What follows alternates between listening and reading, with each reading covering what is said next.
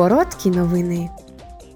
Делегація Комітету Європарламенту з питань довкілля перебуває в Гельсінкі, Фінляндія, з візитом до Європейського хімічного агентства. Метою цього візиту є ознайомлення з поточною діяльністю агентства, планами на майбутнє, кадровою та бюджетною ситуацією.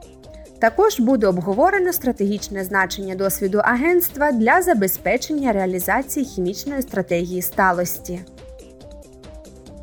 Під час останньої пленарної сесії Європарламент схвалив нові правила ЄС щодо безпеки продуктів, які мають на меті забезпечити, що продукти, які продаються в ЄС як онлайн, так і в традиційних магазинах, відповідали найвищим вимогам безпеки. Вразливі споживачі, як от діти та люди з обмеженими можливостями, будуть краще захищені, а небезпечні продукти будуть швидко вилучені.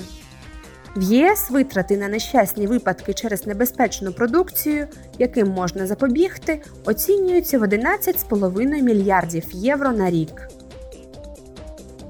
У Брюсселі євродепутати ухвалили свою позицію щодо перегляду законодавчої бази ЄС щодо викидів второмісних газів.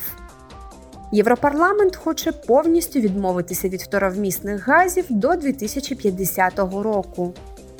Ця мета допомогла би ЄС досягти своїх цілей щодо кліматичної нейтральності.